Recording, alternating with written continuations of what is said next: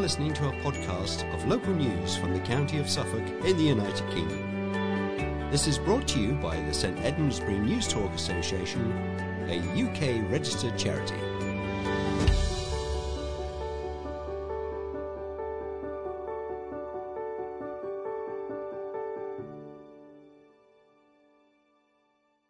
to the 1869th edition of St Edmundsbury News Talk for the 10th of March 2022. The editor of this edition is Katrina, the producer is Mary, and your readers are David and Carol. We should also mention our processing teams who work hard behind the scenes to copy and dispatch this memory stick to you.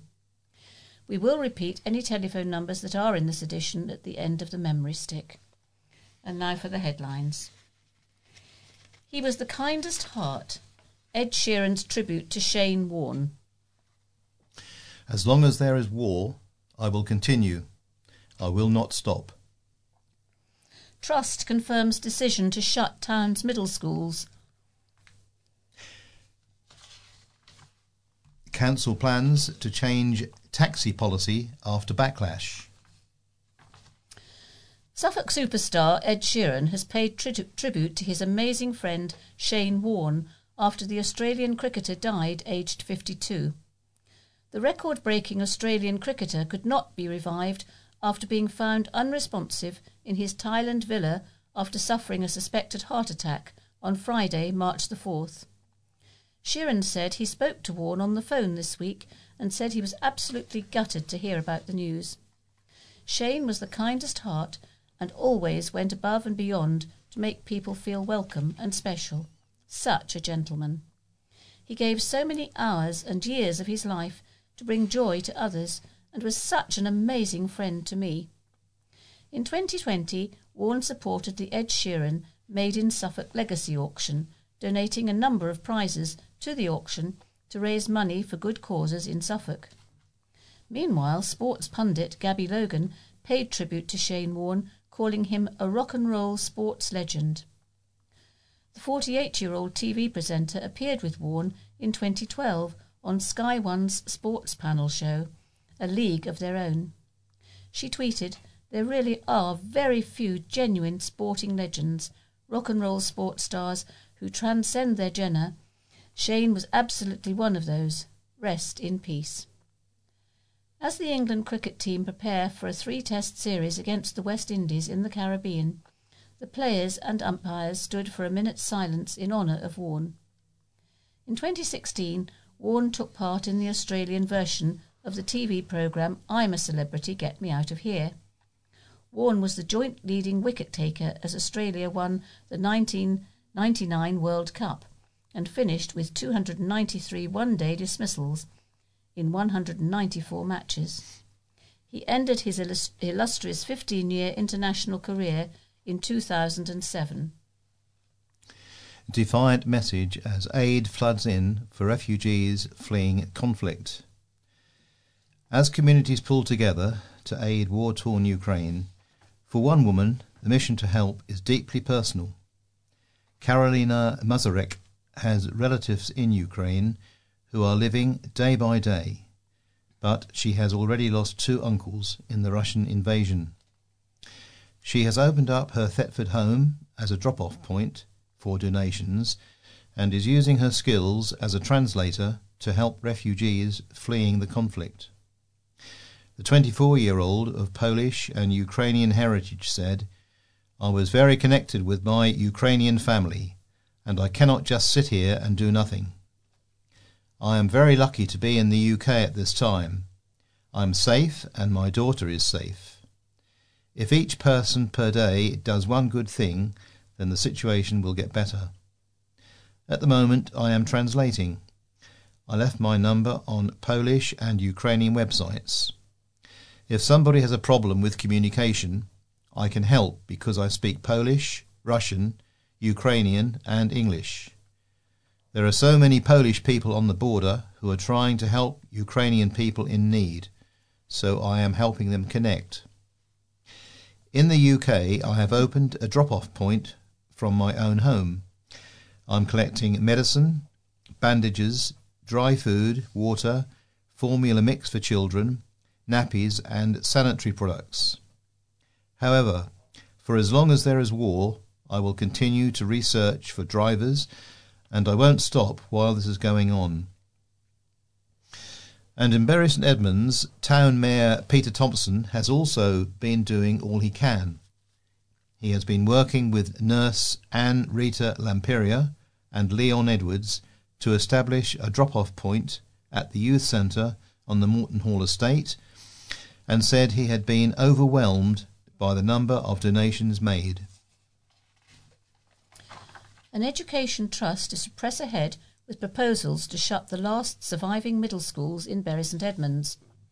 Unity Schools Partnership intends to close Horringer Court and Westley Middle Schools in Bury St Edmunds in August 2023 and extend the age ranges of the town's Tollgate Primary and County Upper Schools. It follows a four week public consultation on the plans in which parents, councillors, and the public raised concerns about the impact on pupils' education and the potential loss of community facilities. Unity says pupil numbers at the middle schools have diminished from 841 in 2018 to an expected 694 in 2022 and 550 in 2024. The Trust Board will write to the Department for Education for a final decision. As part of the move, County Upper would teach pupils in years 7 and 8 at the Westley site. Unity wants to carry out further work on developing specialist facilities for the proposed expanded Tollgate Primary School. The Trust would also subsidise transport to Westley and Horringer Court schools during 2022 to 23, so that there is no increase in costs to families as a result of the changes. West Suffolk District Councillor Clive Springett, who represents the Minden ward, was among a group of councillors who called for unity to give the middle schools more time to see if numbers increased before making a decision. He said the move to shut the two Ofsted rated good schools was devastating and felt there was an ideal opportunity to explore further educational provision at the Westley site, either by moving County Upper there or to provide a school to cater for future residential development. However, Councillor David Nettleton, who was not part of the group as he wanted to keep County Upper at its current site, said the decision was probably the best way forward, but was concerned about a build up of traffic in Tollgate Lane and Beaton's Way. Christine Quinn, chair of the trust of the trust board, said the overall rationale for the proposals is strong, and they were in the best interests of the education of children in Bury St Edmunds and surrounding areas, both now and in the future. West Suffolk Council plans to change taxi policy after backlash. West Suffolk Council plans to change a policy which would have seen cab drivers having to make new Hackney carriage taxis wheelchair accessible following a furious backlash last summer. West Suffolk Council will launch a consultation with taxi drivers and operators and groups representing those with disability or mobility issues on March the 23rd, asking for views on three planned changes to its Hackney Carriage and Private Hire Conditions Policy Handbook. It follows the outcomes of an independent survey which was done alongside a study of taxi provision across West Suffolk last autumn. The three proposed changes are to remove all wheelchair accessible requirements for Hackney carriage vehicle licensees, to merge the two taxi zones in the district into one single zone, and to increase the maximum age of vehicle limit to 15 years old. But one taxi driver in West Suffolk, Mark Goodchild, said removing the WAV policy completely was not a good idea, as there was still some need for those type of vehicles. He added he was against merging two zones into one as this would lead to some ranks being flooded and others left unattended, causing a congestion and a pollution as drivers would have to drive around to find a rank space. A West Suffolk Council spokesman said the proposals, which aren't yet out to consultation, make clear that this doesn't mean the end of WAV provision in West Suffolk, nor our legal duty to ensure provision is in place and customer needs are met. What the, what the proposals do illustrate as a collective package is that we have listened to and responded to the views given by taxi customers and the trade. While the proposals offer a short term approach, we want to work with the local drivers, operators, and the community to develop a long term comprehensive plan that balances an accessible and green fleet with one which is safe and thriving. We did ask the trade for alternative ways of fairly administering a WAV policy, and no suggestions were put forward. Once consultation opens, the trade will have a further opportunity to provide feedback. And now for the general news. Councillors have delivered a damning assessment of giant solar farm plans dubbed deeply unsatisfactory and unsuitable that will permanently change a unique part of Suffolk. Suffolk County Council's Cabinet unanimously agreed its response to object to the development consent order for Sunnica solar farm in West Suffolk. The project, which would span 981 hectares, which is 2,782 acres, of agricultural land for a 40 year lifespan to become the largest solar farm proposed in the UK, would represent an important opportunity to help meet the urgent national need for new renewable means of energy generation, according to developers. But Suffolk County Council raised a host of concerns over the plans and the engagement work to date, and stressed that while it was supportive of renewable energy generation, it couldn't be used to justify poorly developed schemes in the wrong location, of inappropriate scale, lacking in sufficient details, and without due regard being made to local communities. Among issues raised were fears it would, would dramatically change the landscape of the area for generations, and said the developers' studies had underestimated import, import, sorry, impacts. The solar farm plans include four main sites grouped into Sunnica East, largely in Suffolk, and Sunnica West in Cambridgeshire. In Suffolk, Sunnica East A incorporates land north of Freckenham and southeast of Isleham, while Sunnica B lies between Freckenham, Worlington, and Red Lodge. A final decision will be made by the Secretary of State. Volunteer judges in this year's Bury in Bloom competition will be looking at the sustainability credentials of front gardens for the first time. The Bury in Bloom Certificate of Merit scheme awarded to the best residential and commercial front gardens in Bury St Edmunds, will be working to new guidelines in 2022 following changes made by the Royal Horticultural Society. Branded Evolution, not Revolution, the RHS changes mean the Bury and Bloom volunteer judging team will now be looking at gardens' sustainability credentials to make a more meaningful contribution to reducing climate change and supporting wildlife. As well as colours, texture, and foliage, points will now be awarded for aspects including bee and butterfly friendly plants, wildlife water features, and rainwater harvesting. Lynn Wright, who is the Bury and Bloom Certificate of Merit Coordinator, said the RHS guidance recommends rethinking our planting strategy. So consider this as evolution, not revolution. Garden planting won't change overnight, but this is the way forward to encourage wildlife by some simple changes to plant selection and watering options.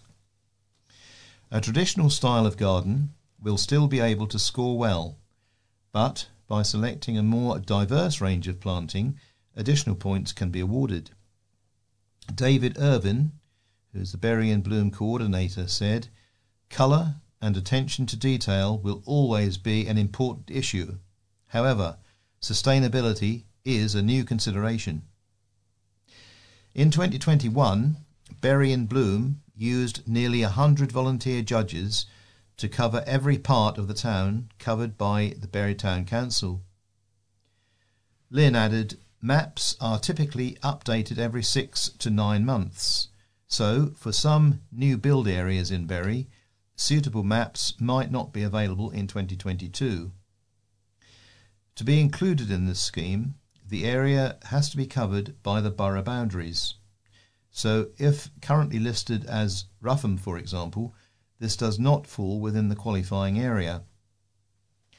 Judging will take place in July, and for more information about becoming a volunteer judge, contact Lynn Wright at certificates at buryinbloom.org.uk.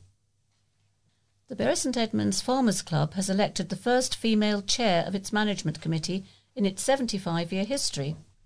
Karen Ridgeon has been elected after playing an invaluable role in ensuring the Northgate Street Club's future despite the challenges of the pandemic. She takes over from Simon Spence, QC, who has been the club's chair for the past four years and stood down at last week's AGM. Ms. Ridgeon has been a member of the Eight Strong Management Committee for the past three years and has professional qualifications in catering, front of house expertise, and over 30 years accounts experience. She has lived and worked in Bury for many years, including in a finance and administration role for local farmers for the past 11 years.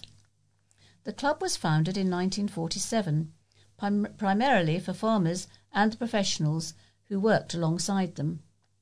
Over the years, membership has changed and includes a variety of individuals and businesses. The club is also available to book for weddings, parties, and corporate events. Ms. Ridgeon said, I'm delighted to be stepping into the role of what promises to be a very positive time. We have recently appointed a talented new ch- chef patron, Tom Laughlin, who is inspiring members to eat increasingly frequently at the club with his culinary skills. We're also seeing applications from new members who wish to join us and enjoy all the club has to offer. Residents have expressed their disappointment that a piece of their town's history was removed after an, an old signal box was demolished. People in Brandon took to social media on Saturday to discuss the loss of the 1930s building on the level crossing on the Norfolk Suffolk border, with some sharing their surprise as they thought it had been saved from demolition in recent years. Ian Marshall said, More of Brandon's history gone. Another part of old Brandon gone. Such a shame. I remember 1968. I was lucky to have gone inside to see it. It was great. Sorry to see it uh, destroyed, said Anne Fleet. Sandra Stannard added, I thought it was to be saved. Such a sad day, more history gone. Was it really in the way? The signal box was last used in 2011, and there were attempts from the the now disbanded Friends of Brandon Station to try and get the building listed, but that was never achieved. After its closure, internal pieces, such as the levers inside, were distributed out to other stations. In 2018, Richard Parrott of Weeting, who started the village's steam rally more than 50 years ago, tried to save it from being demolished. There were others, though, who felt the demolition of the signal box was the right decision. David Shepherd said it served no purpose anymore. There was no access to it due to being so near the line. The insides were removed years ago. Anything usable has been reclaimed for use elsewhere. The structure was becoming unsafe. A spokesperson for Network Rail added, We understand community interest in old railway buildings like signal boxes and where possible, we work with heritage railways and other interested parties to distribute parts, such as the levers. Unfortunately, the boxes cost a lot to maintain, and we have to ensure we manage public money effectively. We made plans to demolish the box last summer and offered the removable parts to local groups and the community. The demolition was com- was completed last weekend. It follows the demolition of the Victorian Lakenheath signal box in September last year. At the time, the building was one of only 166 that remained in the country. although it had been out of use for several years. Staff at a Suffolk farm have been left heartbroken and frustrated after a suspect arson attack saw one of their buildings burn to the ground. Farm manager Sue Smith said she noticed a log shed at the Field of Dreams farm in Thurston had burnt down when she arrived at work on Saturday. Miss Smith said, I got here at 9 a.m., and as I drove past the farm to come to the entry, I noticed there was some smouldering, but it didn't register that it was actually the shed. I went straight over there, and it wasn't until I got out of my vehicle that I realised that the shed had been burnt down. Miss Smith also said their farm's polytunnel was also damaged at some point in the evening. It's completely heartbreaking, Miss Smith said. One of the gentlemen who volunteers here is in his seventies, and he comes twice a week, and he is the one who does the main part of chopping up the rings and the netting of the kindling and logs, and he was just as shocked. He has spent years working on everything he has done, and now it has just gone. The shed was where the team would make the kindling and house the generators and stock that they sell in the farm shop. It's all gone, it's all perished, Miss Smith said. We've since discovered we are not actually insured for the shed itself, but we should be able to get something back for the generators, so it is not all negative, but we have still got to try and get the shed replaced somehow. A spokesman for Suffolk Police said an investigation into the cause of the fire is underway. A Suffolk Fire and Rescue Service said a crew from Bury St Edmunds attended following contact from police to reports of smouldering in a woodshed. Crew used small gear to damp down and make the shed safe. Miss said a GoFundMe may be set up as a way to raise funds for a new shed for the farm. A man from Thurston is set to challenge himself to cycle 70 miles ahead of his 70th birthday, all to raise money for East Anglia's Children's Hospices each. Ian Turner is set to cycle in the charity's Ride for Life fundraiser set to take place in May. Alongside his friend Ian Copping, the pair will cycle just over 70 miles starting in Snetterton in Norfolk and finishing in Ipswich. Ian Turner said, I am 70 this year, and I thought 70 years old, doing 70 plus miles, has a bit of a ring to it. I've always done charity events all my life. He hopes to raise £2,000 for the charity. It's a personal challenge for me, but at the same time, I'm raising money for a local children's hospice. With COVID going on, Charities are struggling uh, big time to get money in. And now we have some letters. The first is from Christopher P. Clark, and he's a master mariner, and it's entitled Disregard Appears Undimmed. Sir, in April 1982, my ship, the Avelona Star, entered Odessa with a cargo of 5,000 tons of frozen three pound chickens. The Avelona was a 24 knot banana boat built in 1975 at Smith's Dock, Middlesbrough. On this occasion, I was second mate. The entire ship's cargo loaded in Rio Grande, Brazil, three weeks earlier, was discharged in four days and trained to Moscow, the ship's hold sweepings going to local market. I remembered this after listening to Edward Stourton's Radio 4 BBC Listen Live, Ukraine. How did we get here? One or two of his guest speakers reminded the listeners how Stalin's Russia starved the Ukraine in 1932-33 by removing all food stocks, seed and seed potatoes from this country to feed the major urban areas and cities of Soviet Russia. Some 3.9 million Ukrainian people died from starvation. It would seem from the events of this last week prove that Russian disregard for Ukrainians is undimmed. And uh, this letter comes from Mick Blackburn and is headed Russian leaders are all the same, bullies.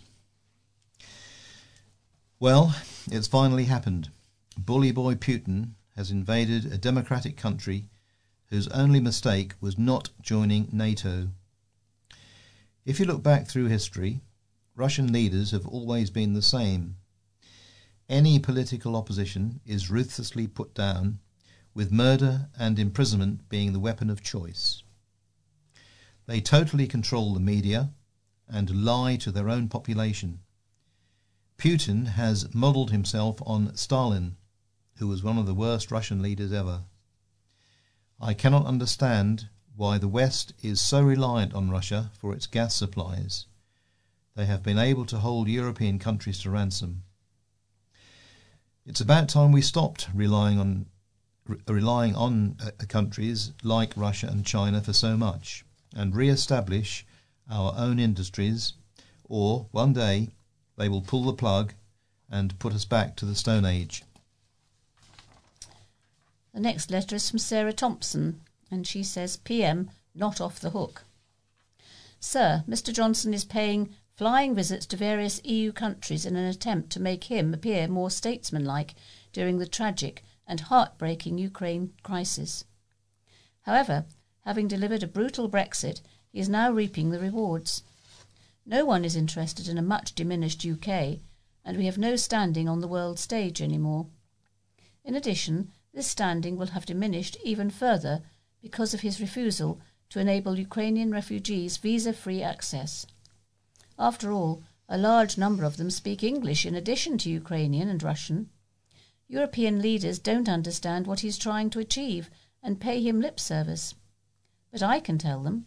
He is trying to escape his troubles at home and desperately hopes that the electorate will forget about the promised public inquiry into his handling of COVID 19. And then there's Partygate. Is he being given a fixed penalty notice? Who else is? Will he keep his promise to release the, unrea- the unredacted Sue Gray report?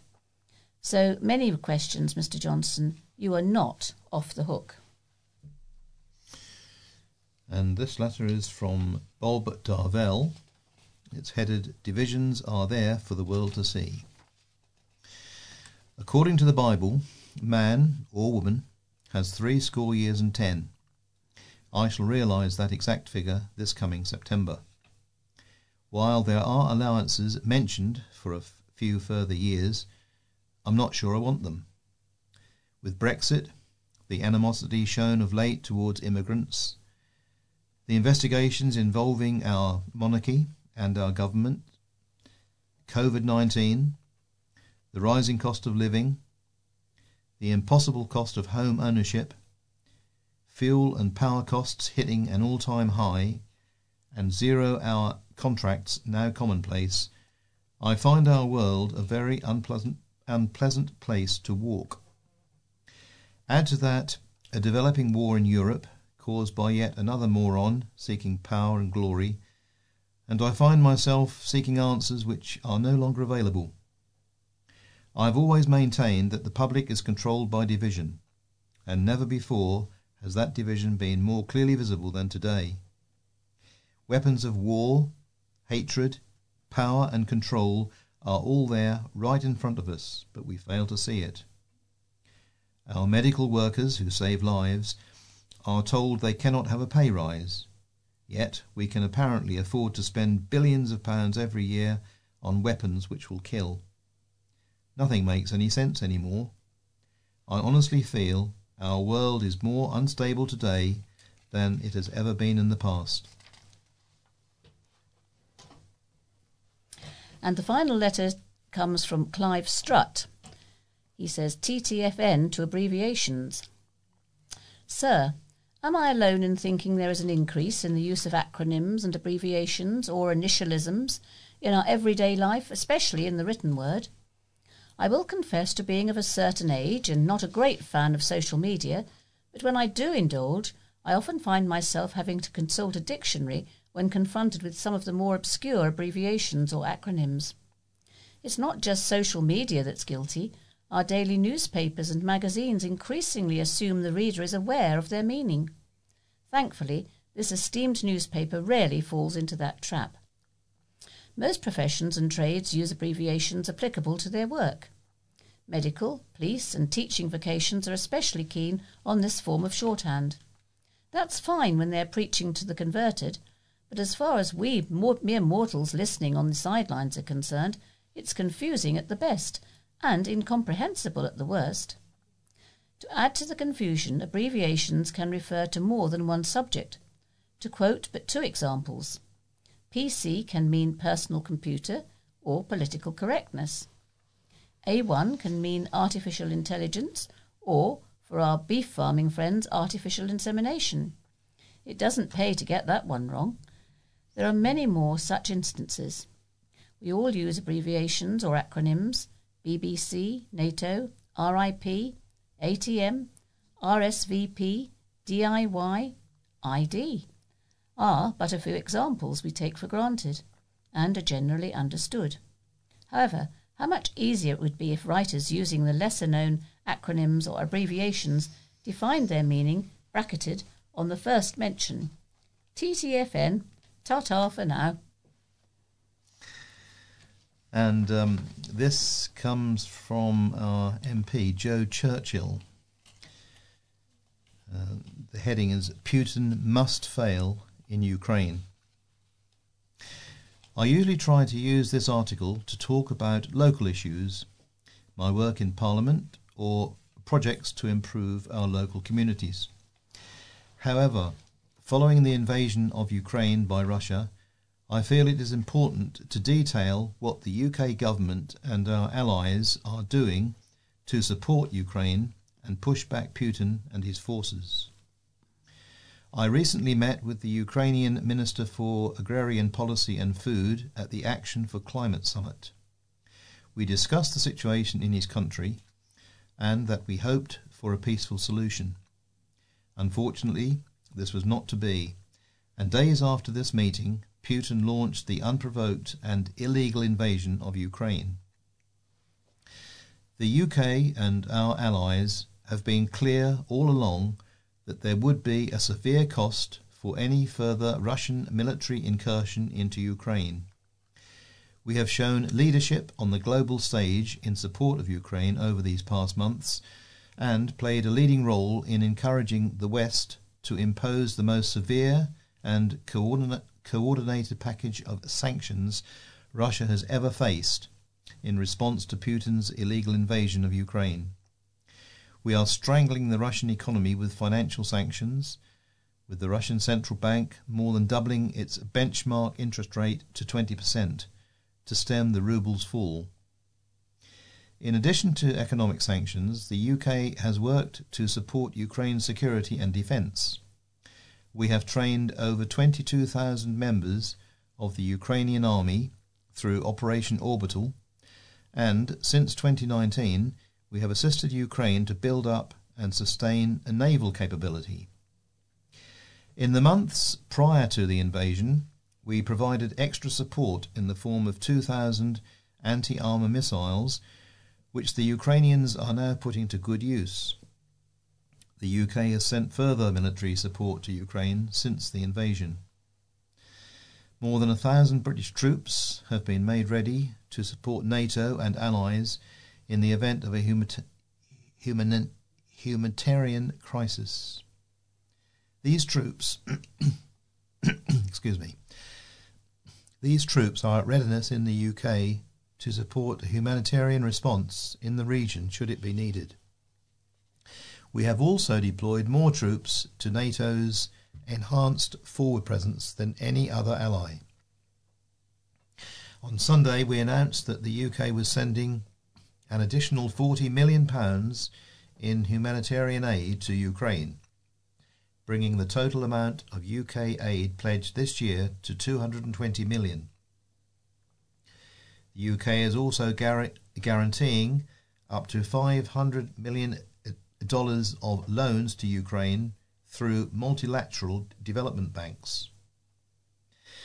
I know constituents have expressed their desire to welcome Ukrainians into, into the UK fleeing the current conflict.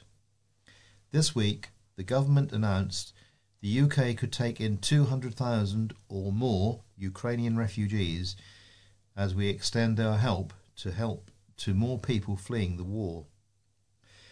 The scheme allowing close relatives of Ukrainian people who are settled in the UK to come over will be widened to include adult parents, grandparents, children over 18, and siblings. UK firms will also be able to sponsor a Ukrainian entering the country. The family scheme and the sponsorship pathway would allow Ukrainians to live in the UK for an initial 12 months, and they would be able to work and access public services.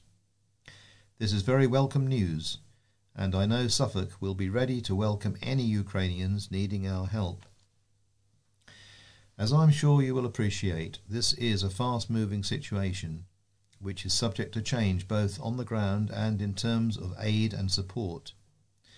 I will endeavour to keep constituents up to date through regular updates on my social media and websites and would encourage anyone with family in Ukraine needing help to contact my office. My thoughts are with the Ukrainian people and their president, whose defiance, courage, and patriotism in the face of foreign aggression is inspiring. Putin must fail. The UK government, standing alongside our friends in Ukraine and allies around the world, using all possible means at its disposal, at its disposal, is urgently engaged upon ensuring he does. And now we have a feature. House reawakens for a new season. The dust sheets are set to be removed as Ickworth House prepares to open on Monday. Camille Berryman went behind closed doors. As we enter Ickworth House's rotunda, there is a peaceful sense of calm. The shutters are closed, but in the dim morning light, Bury Free Press photographer Mecha Morton and I can see the outlines of furniture and treasures underneath dust sheets, hidden from view. But all of that is about to change, as Ickworth property curator Chloe Woodrow tells us. This is the week we are starting to throw the covers off and get ready to open again, she says. Apart from a few days at Christmas, the house has been closed to the public since the end of October. The winter period allows us to focus on our conservation work, says Chloe. We do a deep clean. We take each room and go from the top to the bottom. We put up scaffolding and get as high as we can to the ceiling and work down. It is what you might do to your own home for spring cleaning, but on a bigger scale. As part of the project, each object in each room is thoroughly checked to assess its condition and whether it has changed over time. We clean almost everything, says Chloe. For paintings, we might dust the surface of the canvas using soft brushes to just lift the dust off. However, some items, like chandeliers and the carpets, are cleaned in rotation, and we don't do them every year. Once we have cleaned an object, we cover it, and then it means it will not get dusty before we open again in the spring. For each room, the process takes about a week, depending on its size and contents. I have been here thirteen years, and seeing it like this during the winter months, when the house is closed, it is how I imagine how it would have been in the 1930s, with the servants coming out to get the house ready for the family, says Chloe. I feel I like I like know this house well. When I first came here I fell in love with it, and I knew this was the property for me.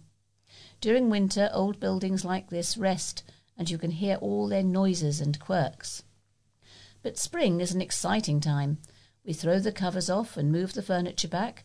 We get it looking beautiful, and we love to share the house and its collections with the public. In the days before reopening, the nine strong house and collection staff team are joined by experienced volunteers to get the house ready for its first visitors of the season, which could be a busy one. In terms of visitors, Ickworth has just had the busiest January and February we've ever seen, says Chloe. Housewise, last year we had the same. We think it was because visitors were wanting to get out and see some culture and heritage and beautiful objects. We had a lot of visitors who were new National Trust members or new visitors, which was fantastic. Hopefully it will continue. Ickworth House was the vision of the fourth Earl of Bristol, who was known as the Earl Bishop. On inheriting the Ickworth estate, the Earl Bishop had a vision to build a house to be a museum or art gallery, with the rotunda his home, and the east and west wings to be gallery spa- spaces for the thousands of objects he had amassed from abroad. We talk of ourselves here as a treasure house, as we're not really a country house, and we've got all these important collections, says Chloe. Started in 1795, the building was still a shell when the Earl Bishop died in 1803. His son was left to complete his vision. Later, generations of the family lived in the East Wing and instead mainly opened the rotunda for parties or special occasions. The West Wing was built purely for symmetry and remained an empty shell until 2003. In the 1930s, the fourth Marquess decided to ban smoking in the house and, cho- and, clo- and chose one room to be the smoking room. This week, the smoking room is one of the spaces undergoing final preparations ready for reopening. In this room, we tend to change the paintings around each year to get the essence of an art gallery. We've got two paintings which were in this room currently at the Tate Britain, which will be coming home soon, says Chloe, who estimates 70% of the Ickworth collection is on display at any one time. The rest is in protective storerooms. Over the past two years, we've had a major roof project so 2,000, 2 to 3,000 items were moved to different storage areas of the site as a result. Now we're moving them back again, she says. Meanwhile, in the upstairs silver room, the only preparations needed for Monday will be to turn on the lights and open the shutters. The room's 800 pieces of silver and silver gilt were collected by the second Earl. He was an ambassador, and part of his job was to throw incredibly elaborate parties but rather than being paid, he was given an allowance of silver for the party which he could then keep. Chloe says, During the winter we take each piece out and check the condition. We clean inside the cases and then assess the silver and see if it needs any cleaning. If it is in good condition, we don't clean it at all, as if we can avoid cleaning it is better for the longevity of the object. Back downstairs, the bright colours of the library carpet are evidence of some of this winter's hard work. The team strives to use traditional cleaning methods where possible, so the library carpet was given a thorough beating to get rid of its dust. We finally burned some calories, but it was worth it. When visitors came, it comes, it means all of our hard, hard work is shared and celebrated. It really is nice to welcome people back, says Chloe. And back to um, some news. A rural electric bus service, food bank support, and help for energy inefficient homes are set to be among investment plans at Mid Suffolk District Council in the year ahead. The authority last week passed its 2022 budget, which included proposals by the opposition Green and Liberal Democrat group to invest £820,000 from the Growth and Efficiency Fund to secure two electric buses that will deliver scheduled rural services not currently being met. The Conservative and Independent administration has also said it will bring forward plans over the next year to invest nearly £1 million of additional government grants. John Whitehead, who's the Conservative Cabinet Member for Finance, said the intention was to include an uplift in rural community grants and increase councillor locality grants. He said officers were investigating financial support for food banks and looking at how to provide a free means tested energy performance certificate service for the most energy inefficient homes in the district. We want to bring those to Cabinet at the earliest opportunity as fully fledged and deliverable initiatives, Councillor Whitehead said. We want to really help those residents that are struggling the most. It follows a pledge in November to invest £5.1 million in 39 schemes to help communities recovering from the COVID pandemic. Those schemes will be delivered this year and next. The Green and Liberal Democrat bus plans aim to address a gap in public transport services and support those in rural communities, particularly for those who cannot drive. It will see two minibus size electric buses established and running scheduled services connecting rural communities. Group Deputy Leader John Field said it would be filling a gap in services rather than competing with existing services. He said, It's pleasing to find that the administration agreed that our proposal met a real need for scheduled public transport in rural areas. We can now work together to refine it and deliver what people want and need. Group leader Andy Mellen added, Many villages in our district have little or no bus provision at all, so a modest scheduled route will provide them with reliable access to local services. We will help contain cost of living increases with affordable fares while improving air quality in the towns and lessening climate harming emissions. Plans for the service will now be drawn up, but it is hoped it can be up and running within a few months. The authority last week unanimously agreed to the 2022 23 budget, which proposes a freeze on the district's portion of the council tax bill. A 27 year old sales worker has described the shock of finding out the design agency he was working for was fake. Jordan Carter, who now lives in London but grew up in West Row, worked in the sales team at Madbird from roughly October 2020 to March 2021. The entire job was based from home, and he spent hours trying to sign deals with giant brands, including Comic Relief.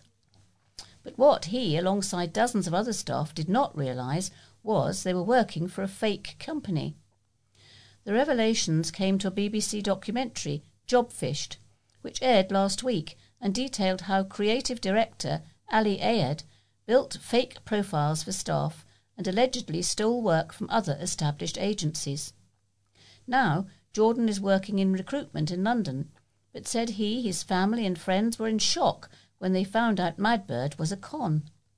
It was hard to even tell your mates, he said. Obviously, I was locked down with my parents and girlfriend, and everyone was just as shocked, really. My dad just couldn't believe it. He added, There were just so many emotions, really. I was more angry with him, Ali. I wasn't really sad. I was almost relieved that I was kind of done with it, done with it in a way, and at the same time I wasn't shocked. Jordan said there were a few red flags at the start of his stint at Madbird, but by mid October things were starting to pick up, and a new member of the team, Antonia Stewart, joined with almost 10 years of marketing experience. He was also reporting to Chris Ducey, a sales manager who was offering him and his colleagues training. The reason I stayed for so long it was because mid October, November, I was starting to, to get the hang of the work, and there was training by Chris and a few others. So obviously it was a bit of a slow start, but the things that they were potentially saying that was going to happen and what I could get out of it sounded great, and sounded like a great opportunity going forward, said Jordan. He added, I was reporting to someone who was being conned as well. It wasn't like I was just working for nothing, it didn't feel like that. Now Jordan is finished with Madbird and working in London. He said he was feeling positive. He is still awaiting the result of a tribunal, the results of which Ali has appealed. A great great grandmother from Thetford, who survived two World War II bombings, has celebrated her 102nd birthday. Phyllis Manning was joined by family members at Larchwood Care's Alexander Court Care Home to celebrate the milestone. The second eldest of 11 children, the 102 year old has many wartime memories. While she and her husband John were living at Methwold Air Base, they were lucky to come away unscathed when a bomber's door malfunctioned and sent explosive ordnance spilling across the runway. Another incident saw the couple diving for cover when a walk through a churchyard was disrupted by a bombing raid. Phyllis had many jobs over the years, including running a post office, sewing parachutes, and caring for older people. In Methwold, Phyllis took a job at a school giving one to one support to children struggling with reading. Phyllis said, I've always tried to keep myself as busy as possible and do my bit for the community. St Edmundsbury Cathedral had some very unusual guests as two noisy dinosaurs came to visit.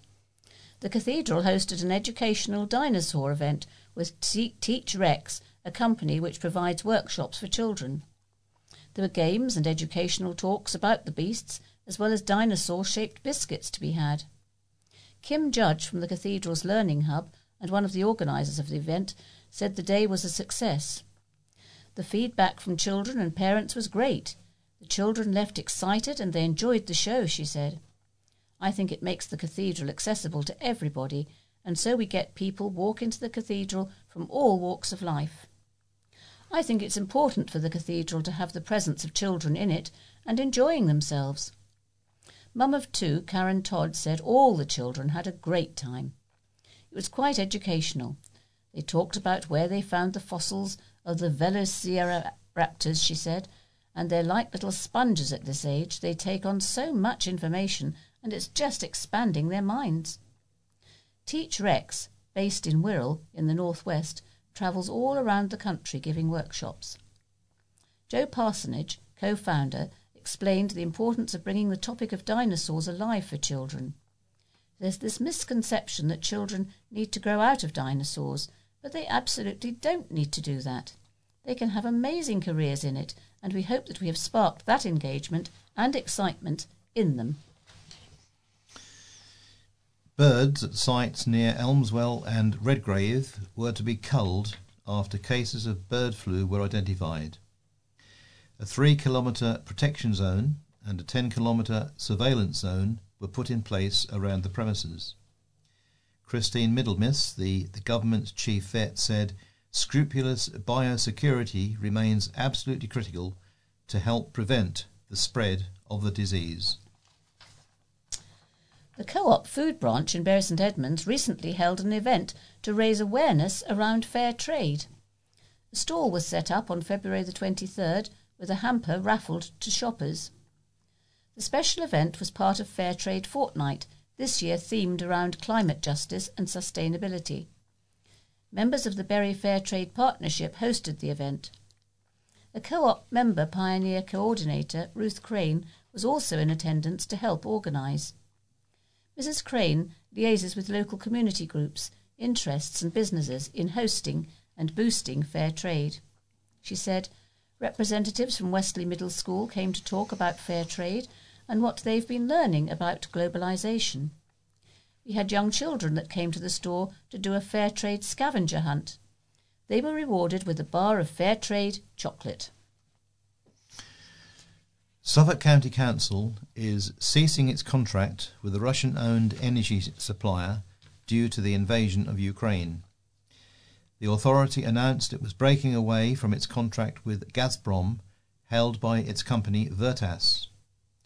Leader Matthew Hicks said, When Vladimir Putin made the immoral and utterly reprehensible decision to invade Ukraine, I instructed officers last week to review our contract with Russian owned energy company Gazprom. A village church was set aglow with Victorian oil lamps for a display last weekend.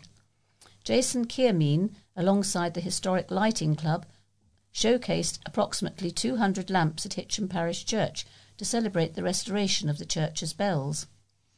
As well as the light display, the village bell ringers rang the bells on their own for the first time. Jason said, We were putting on a fairly large oil lamp display of all the historic oil lamps from grand houses in Victorian times to the more industrial, mundane ones. Hitcham Church is a beautiful historic building and would have been originally lit by oil lamps, so it will give people a very good idea of how the church would have appeared. And so people enjoyed the display last Saturday on March the 5th. Former West Suffolk Council officers, the former NHS Health Centre, a gym, and a library in Mildenhall will be demolished after approval was granted on Wednesday. The Council's Development Control Committee discussed the proposed uh, demolition on the College Heath Road site and voted for it to go ahead. And here's a, a, another feature on a wing and a prayer. Now termed the Abbey Gardens, the owner of, the, of these, Frederick Hervey Marquis of Bristol, looked further to their creator, Nathaniel Hodson, in 1835 to come up with suggestions for a menagerie similar to that of London Zoo, the world's first that opened in 1828. So in 1837, Henry Turner, who would also be the librarian of the Mechanics Institute and resided in Hospital Road, undertook the role of curator. His shopping list included various waterfowl, exotic pheasants, and small mammals such as guinea pigs and rabbits. As an attraction, it became an instant success, appreciated by Bury's sophisticated residents and visitors to the town alike. Following the two world wars, permanent aviaries against the north curtain wall of the abbey, where once the abbey's brewery, bakery, and stables stood, were added to the freestanding aviaries, budgies, and canaries, proving to be very popular. There was even a pair of peafowl allowed to roam free from 1950 after they had been given to the Borough Council, though I'm not sure if the males' calls were appreciated. Nearest to the refreshment kiosk, thought to have been a Georgian orangery, the covered part of the aviary housed a pair of rhesus macaque monkeys given by Wells' Pet Shop of Risbygate Street, where it stood adjacent to what is today's Casa Restaurant, formerly the Rising Sun Pub.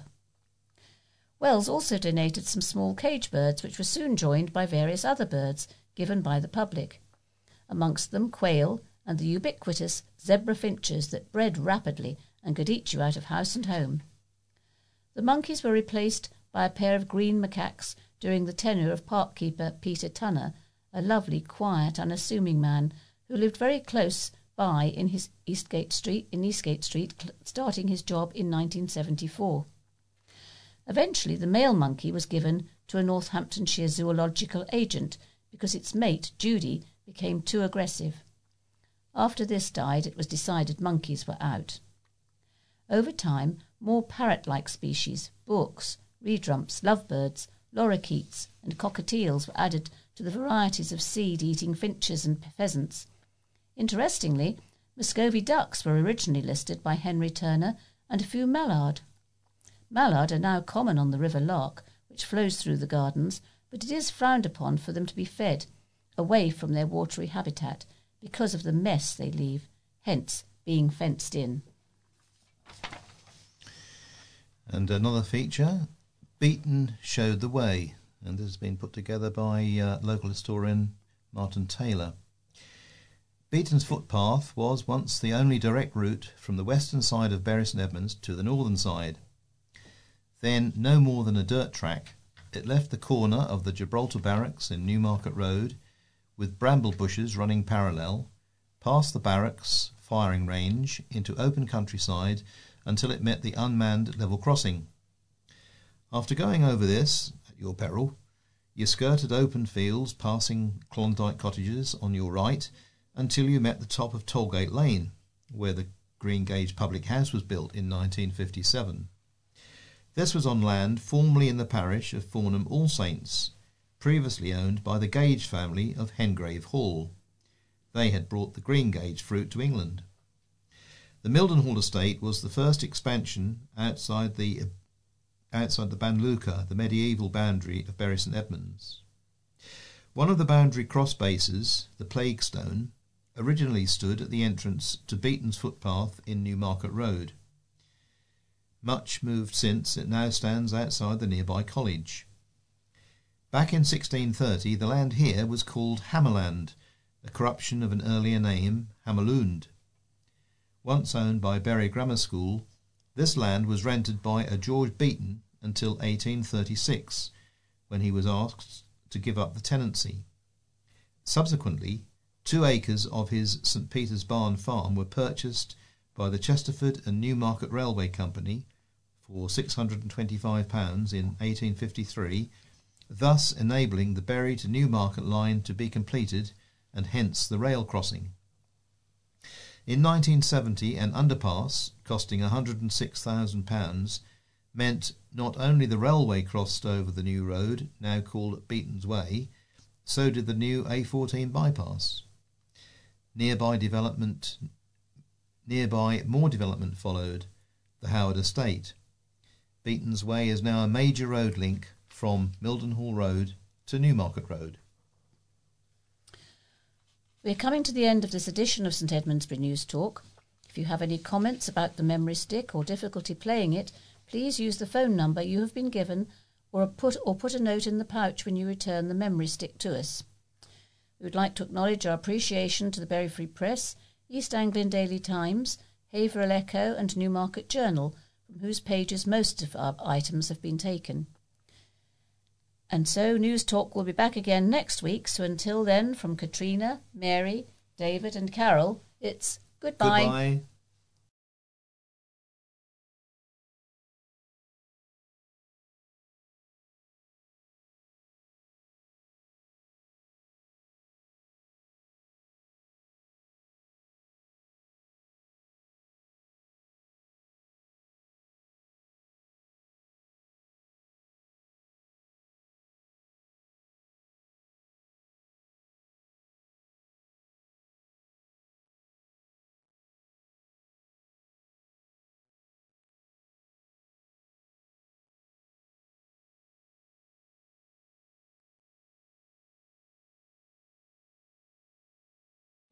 The music in this podcast was provided under Creative Commons license by Scott Holmes. This podcast was created entirely by volunteers in our Bury St Edmunds studio.